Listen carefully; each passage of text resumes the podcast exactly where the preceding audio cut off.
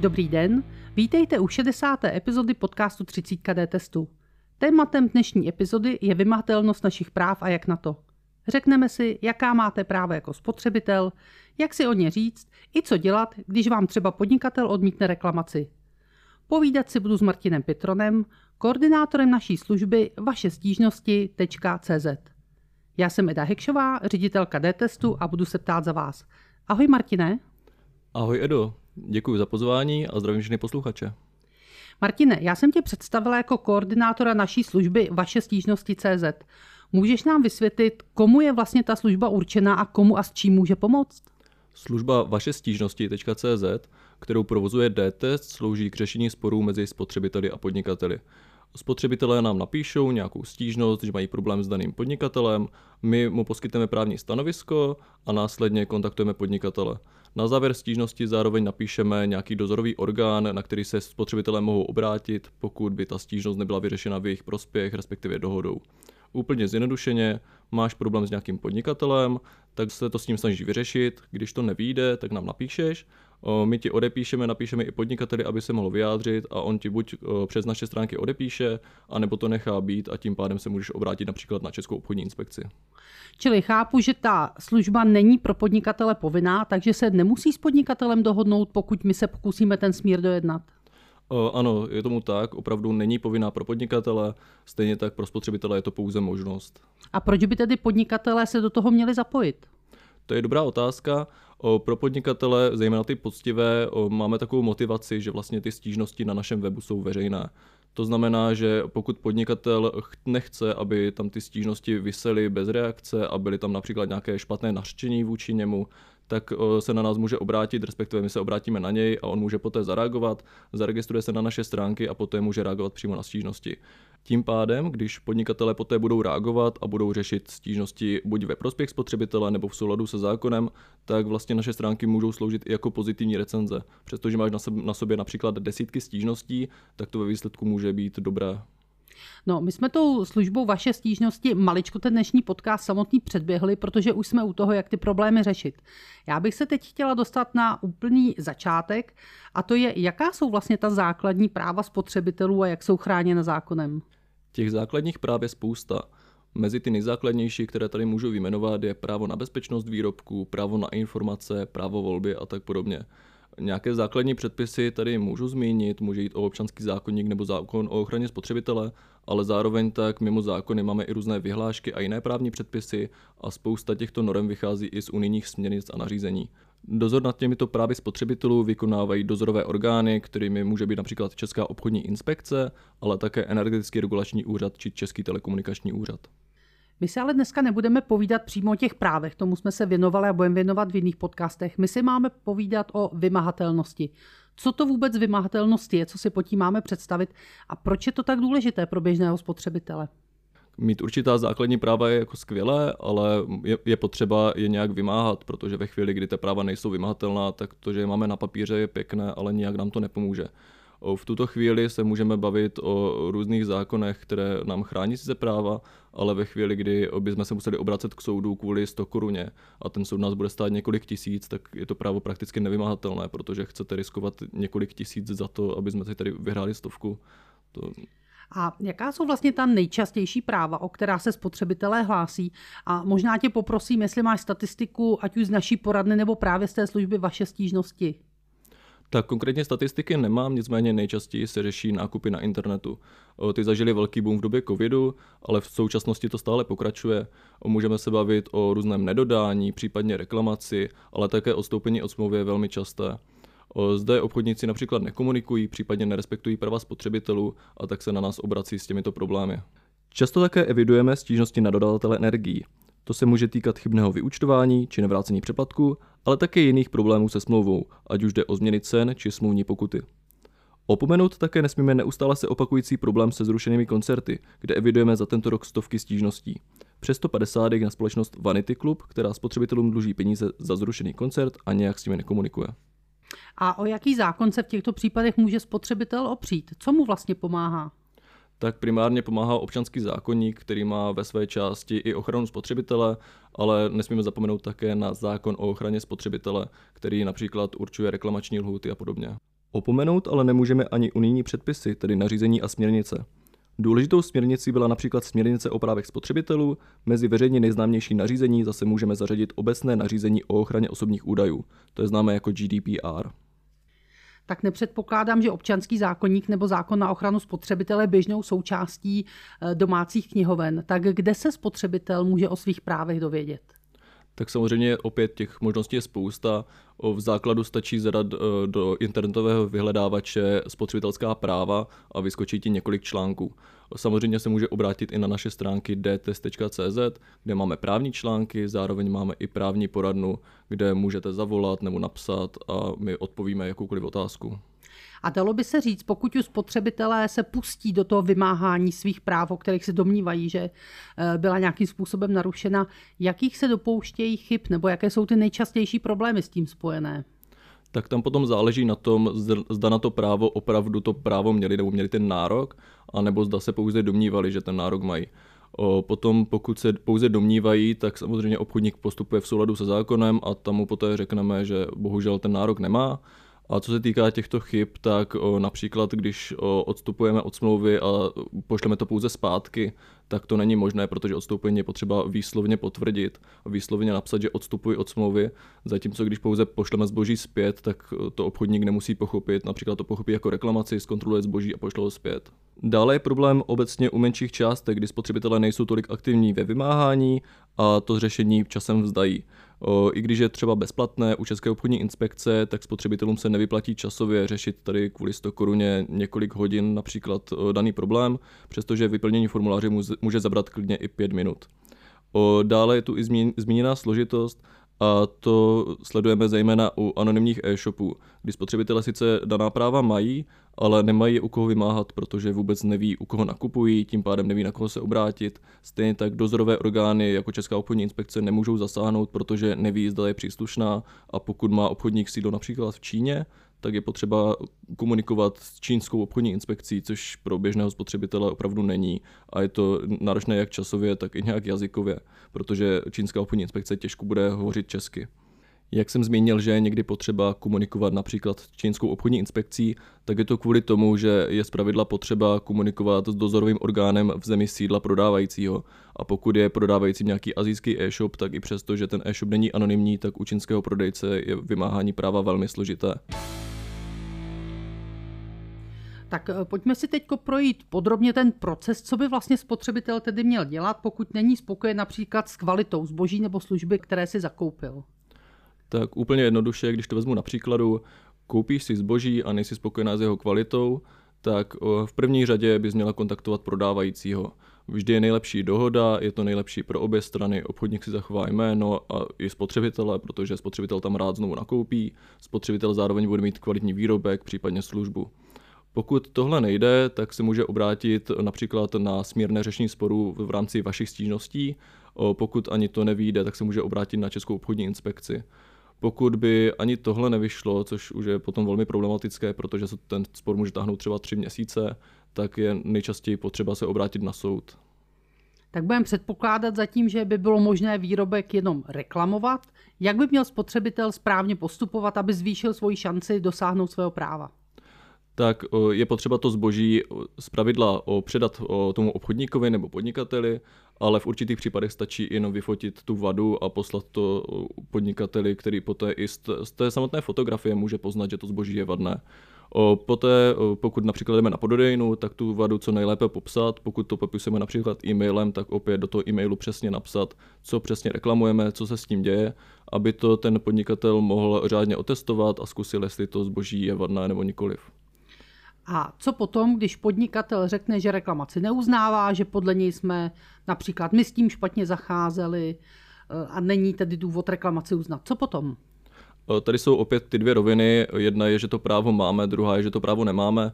Pokud eh, si například vzpomeneme, že nám ta věc spadla a možná následkem toho je teď vadná, tak se s tím můžeme jen smířit a říct si, jo, tak příště nám to nesmí spadnout, ale pokud, pokud považujeme tu reklamaci za oprávněnou, tak tu reklamaci můžeme rozporovat. To lze opět přímo u obchodníka, kterému řekneme, že to zboží například je opravdu vadné a že za to nemůžeme my, protože jsme s tím zacházeli podle návodu, ale pokud již s obchodníkem nechceme nic řešit, protože například nás odbil nebo nemáme zájem na tom to řešit dál s obchodníkem, tak se můžeme právě obrátit například na soudního znalce nebo zmíněnou Českou obchodní inspekci. A které organizace a státní instituce v této situaci spotřebitelům můžou pomoci? Tak ono velmi záleží, o jaký produkt nebo službu se jedná. Pokud bychom se bavili o reklamaci zboží nebo služby, tak nejčastěji bude příslušná Česká obchodní inspekce. Pokud by šlo například u, o dodavatele energií, kdy můžeme reklamovat například vyúčtování nebo i kvalitu dodávek, že například nám často vypadává a není plněna smlouva, tak se můžeme obrátit na energetický regulační úřad. O dále například spory s operátorem nebo spory s eh, poskytovateli poštovních služeb můžeme řešit s Českým telekomunikačním úřadem. Martine, ty si říkal, že v případě reklamace zboží se obracíme na Českou obchodní inspekci. Platí to ale i pro potraviny? Tam je výjimka, ty řeší z pravidla státní zemědělská a potravinářská inspekce. V případě masa poté můžeme kontaktovat například veterinární zprávu. A liší se ty instituce oblasti, kterou pokrývají, nebo se tam liší nějaké procesy tím, jak třeba podávám tu žádost, nebo jaké pravomoci mají a jak třeba jejich rozhodnutí je závazné pro podnikatele? Jak jsem řekl, liší se v té oblasti, ale také ty formy toho podání bývají různé. O některé stránky, například Česká obchodní inspekce, nabízí přímo formulář, který vyplníme, o někde je potřeba zaslat e-mail a napsat tam vše důležité. Zároveň, co spotřebitelům nedává příliš smysl, jsou samotné pravomoci, kdy například Česká obchodní inspekce, která je vlastně nejčastěji příslušná, tak vydává pouze nezávazná stanoviska, zatímco například energetický regulační úřad nebo finanční arbitr vydávají závazná rozhodnutí. A co má dělat spotřebitel, pokud se mu ani s pomocí eh, této instituce, třeba té České obchodní inspekce, které se říkal, že vydává jenom ta nezávazná rozhodnutí, nepovede ten spor vyřešit? Tak co potom? To se samozřejmě může stát, protože Česká obchodní inspekce se snaží strany dovést ke smíru a v rámci svého nezávazného stanoviska poté může stanovit, že například podnikatel eh, je povinen něco uhradit. Ale pokud eh, podnikatel nebude nic hradit, tak to bohužel, jak, jak jsem již řekl, není vymahatelné, tudíž se spotřebitelé musí obrátit na soud a vzít eh, to rozhodnutí, nebo rozhodnutí, to nezávazné stanovisko České obchodní inspekce k soudu pouze jako důkaz. My už jsme tedy v té fázi soudu a ty sám si na začátku říkal, že spotřebitelům se příliš do těch soudních řešení nechce, zejména tam, kde jde o malé částky. Může to ale být eh, také nahrávka těm nepoctivým podnikatelům, kteří spoléhají na to, že právě se spotřebitelé soudit nebudou. Spotřebitelé by se tedy měli hlásit o svá práva, tam, kde jsou přesvědčeni, že právo je na jejich straně i u těchto malých částek, aby ti nepoctiví podnikatelé prostě z trhu co nejrychleji zmizeli. Takže představme si, že spotřebitel půjde do toho soudního řízení. Může tu žalobu podat sám, musí si najmout advokáta, nebo jak vlastně do toho? Tady mám pro tebe dobrou zprávu. Pokud má spotřebitel pocit, že je potřeba vymáhat svůj nárok soudně, tak se nemusí obracet na advokáta, může žalobu podat sám, může se sám zastupovat. Tím pádem ušetří velké peníze protože hodina u advokáta opravdu může stát více než samotný výrobek. O, nicméně poté je tady problém, že pro spoustu spotřebitelů jsou ty soudní tahanice náročné i tou formou a tím pádem, pokud spotřebitel nemá prakticky žádný právní background, tak je to pro něj složité samotné vymáhání a samotné zastupování, protože neví, co má dělat. Nicméně soudy jsou zvyklé i na to, že tady v tom prvním stupni nejsou advokáti a tím pádem jsou ty soudy jakoby jednodušší i tou formou. A já si tady neodpustím poznámku, že přesně v těchto případech by pomohl zákon o hromadných žalobách, kdy velké množství klientů stejně nebo podobně poškozených by jde o malé částky, tak pokud se dají dohromady, tak mají větší šanci si vysoudit to svoje právo. Eh, Martine, ještě se zeptám, ne vždycky musí to třeba o neuznanou reklamaci. Co by měl spotřebitel třeba dělat v případě, že má podezření, že se stal obětí nějaké nekalé obchodní praktiky? Tak v takovém případě samozřejmě je ideální eh, napsat o, přímo obchodníkovi a zjistit, eh, co tím například myslel, zda je to opravdu jako nějaký podvodník nebo zda se jedná pouze o nějakou chybu. Každopádně se vždy můžete obrátit i na dozorový orgán. Jak jsem řekl, tak například tu Českou obchodní inspekci, která poté může zkontrolovat právě daného obchodníka a přestože eh, podáte pouze podnět na to prošetření, který je pro, pro tu Českou obchodní inspekci nezávazný eh, z určitých důvodů, kterým rozumíme, tak pokud se těch podnětů sejde více, tak samozřejmě je větší šance, že se to bude řešit a že ten obchodník dostane pokutu a již příště nebude tady dělat ten nekalé obchodní praktiky. A dalo by se schrnout, jaké jsou ty nejběžnější problémy, se kterými se spotřebitelé při vymáhání svých práv setkávají? Tak to bude asi nechuť po tom prvotním sporu kdy vlastně kontaktuješ podnikatele, on ti neodpoví, případně ti odpoví tak, že tě odbide a tobě se již nechce něco řešit kvůli tomu, že jsi ztratila tady 100 korun, 200 korun, protože e, se bojíš toho, že to bude časově náročné, že se to práva ani nedomůžeš, případně pokud by to skončilo u soudu, takže to bude i finančně náročné a tím pádem jako ta nechuť většinou jako zvítězí u těch spotřebitelů. Většina dozorových orgánů nabízí své mimosoudní řešení sporů zdarma, takže opravdu většinou není problém se na ně obrátit. Zároveň vždy je možné se obrátit na vaše stížnosti, které to také řeší zdarma a poskytnou své právní stanovisko a také i prvotně určí, zda si myslíme, že máte ten nárok nebo že ho nemáte.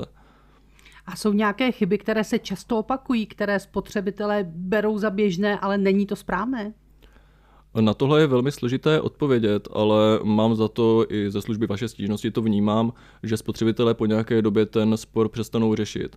Že obchodník třeba dvakrát, třikrát odpoví a spotřebitelé to potom přestane bavit, protože už se s ním píšou třeba měsíc, měsíc a půl a nemají pocit, že to někam vede.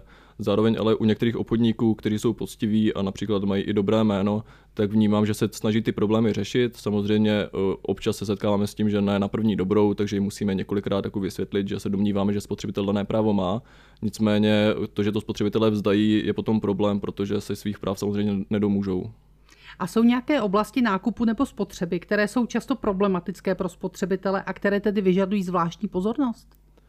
Tak větší pozornost bych doporučoval u všech nákupů. Zejména u nákupů za větší částky, tam je opravdu jako důležité si obchodníka opravdu proklepnout ale co se týká zvláštní pozornosti, tak tam bych zejména se zaměřil na ty situace, které nás ovlivní i do budoucna. To znamená nějaké dlouhodobější smlouvy, například o dodávce energií, ale může jít také o koupi nemovitosti, kde se jedná jak o vysoké částky, tak o dlouhodobou záležitost, protože když si koupíte například byt, tak počítáte s tím, že tam budete žít třeba minimálně 10 let, případně ideálně do, do zbytku života.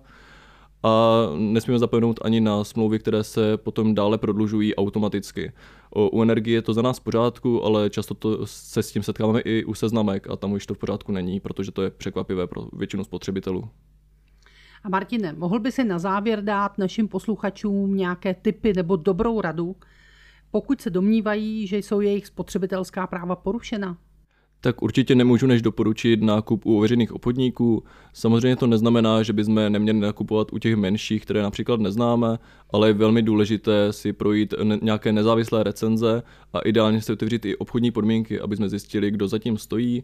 Pokud například danou osobu vůbec neznáme, tak si můžeme opět hodit do vyhledávače a zjistíme, jak je, jakou má historii. Pokud například dříve tato osoba stála za pěti podvodnými e-shopy, tak není dobré u ní nakupovat. V každém případě si můžeme e-shopy ověřit i pomocí například e, d-testových stránek dtest.cz lomeno e-shopy, případně se můžeme podívat také na stránky České obchodní inspekce, která vede seznam rizikových e-shopů na stránkách rizikové.cz. A ta dobrá rada? Určitě se nebojte za svá práva postavit. Pokud si s něčím nebudete vědět rady, můžete se obrátit na naši telefonickou poradnu na čísle 299 149 009, kde vám poradci rádi poradí. Pokud už máte nějaký problém s obchodníkem, můžete se obrátit na službu vaše stížnosti.cz. A touto radou se s vámi pro dnešek loučí Eda a Martin. Právě jste poslouchali podcast 30 KD testu, ve kterém jste se dozvěděli, že spotřebitelská práva jsou chráněna řadou zákonů, například občanským zákonníkem nebo zákonem na ochranu spotřebitele – že na dodržování spotřebitelských práv dohlíží dozorové orgány, jako třeba Česká obchodní inspekce, Energetický regulační úřad, Český telekomunikační úřad či finanční arbitr, na které se můžete obrátit také v případě, že se domníváte, že jste se stali obětí nekalé obchodní praktiky. Jestli i vy řešíte spotřebitelský problém a potřebujete pomoci, jak se dostat ke svým právům, zavolejte kterýkoliv všední den mezi 9. a 17. hodinou do naší spotřebitelské poradny na číslo 299 149 009, kde vám naši poradci zdarma poradí, anebo nám napište do naší elektronické poradny, kterou najdete na našem webu. Odkazy na službu Vaše stížnosti i na ověřovač e-shopů, který vám pomůže s výběrem spolehlivého e-shopu, vám dáme pod náš podcast na web www.dtest.cz. Pokud nám chcete něco vzkázat, kontaktujte nás na našem Facebooku nebo nám napište na e-mail dtest zavináč dtest.cz. Příště se na vás těšíme na stejném místě za 14 dní a budeme si povídat o vašich osobních datech, jak s nimi zacházet, proč na vás stále vyskakují cookies lišty i jakou hodnotu mají vaše data pro podnikatele.